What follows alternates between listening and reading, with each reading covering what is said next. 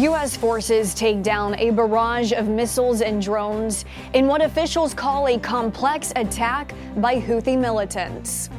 And mass gunmen storm onto the set of a live newscast in Ecuador as the country's president declares a state of emergency.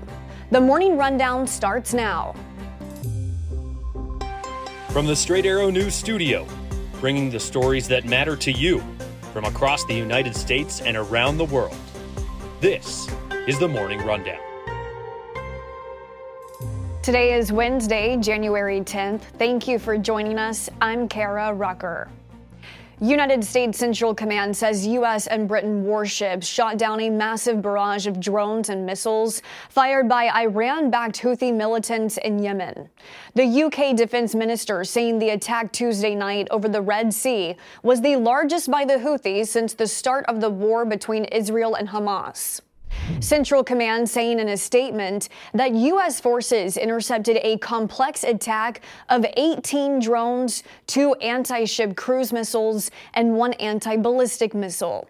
Fighter jets from the aircraft carrier Dwight D. Eisenhower and four other U.S. warships, along with a British Navy destroyer, took down the 21 munitions fired by the Houthis. The U.S. reporting there were no injuries to military personnel or damage to its ships.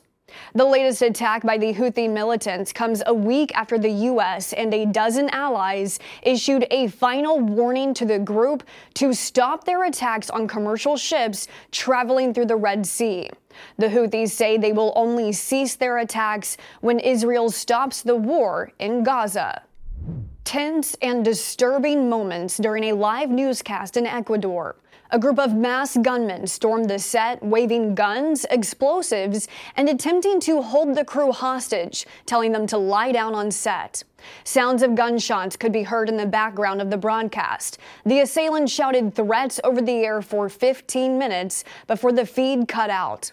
Police responded and were able to arrest the 13 gunmen, saying they'll be charged with terrorism. Officials in Ecuador say the attacks were in response to the government's moves against gangs in the country. Ecuador's president declared a state of emergency on Monday after one high profile gang leader escaped from prison. The president has declared the South American country has entered an internal armed conflict. The Pentagon has released more information concerning the health of Defense Secretary Lloyd Austin, revealing Tuesday that Austin had been diagnosed with prostate cancer and underwent surgery that led to his hospitalization, which was kept a secret from government officials and the president. According to the Pentagon, Austin underwent minimally invasive surgery on December 22nd and was released the next day. A week later, he was readmitted after suffering complications from the procedure, determined to be a urinary tract infection. On January 2nd, he was transferred to the intensive care unit. National Security Council spokesman John Kirby says not even the president knew about the cancer diagnosis until Tuesday. Austin remains hospitalized, but doctors say he's expected to make a full recovery from the complications. Still, questions about transparency persist. House Republicans have launched a formal investigation to find out where communication collapsed. Much of the country has been slammed by severe weather this week, from tornadoes to snow to heavy rain and flash flooding with officials confirming at least four people have died due to the storms.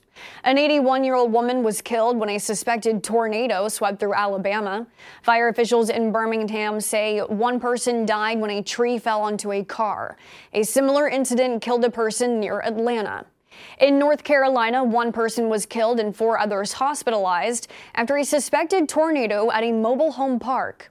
At least four tornadoes were believed to have touched down in the Florida panhandle. In the Midwest, a snowstorm that began Monday is blanketing parts of the region with up to 12 inches of snow. And the strong storms knocked out power to more than 600,000 customers along the East Coast Tuesday night.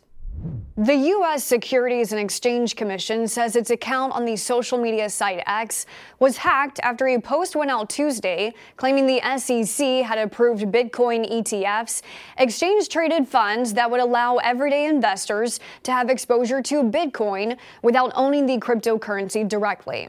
The SEC's false post led to the price of Bitcoin spiking for a brief period. Minutes later, the SEC sent out a follow up post saying its account had been compromised and the message approving Bitcoin ETFs was not made by the Commission. X released a statement explaining an unidentified user had breached the account by obtaining a phone number through a third party. X confirming the account did not have two factor authentication enabled. The SEC is expected to make a decision on Bitcoin ETFs sometime this week. Finally, this morning, it's been over 50 years since a human stepped foot on the moon, and now we'll have to wait a little longer than expected to see it again. NASA says it's delaying the Artemis 3 mission from late 2025 to September 2026. The mission would see humans land on the moon for the first time since 1972.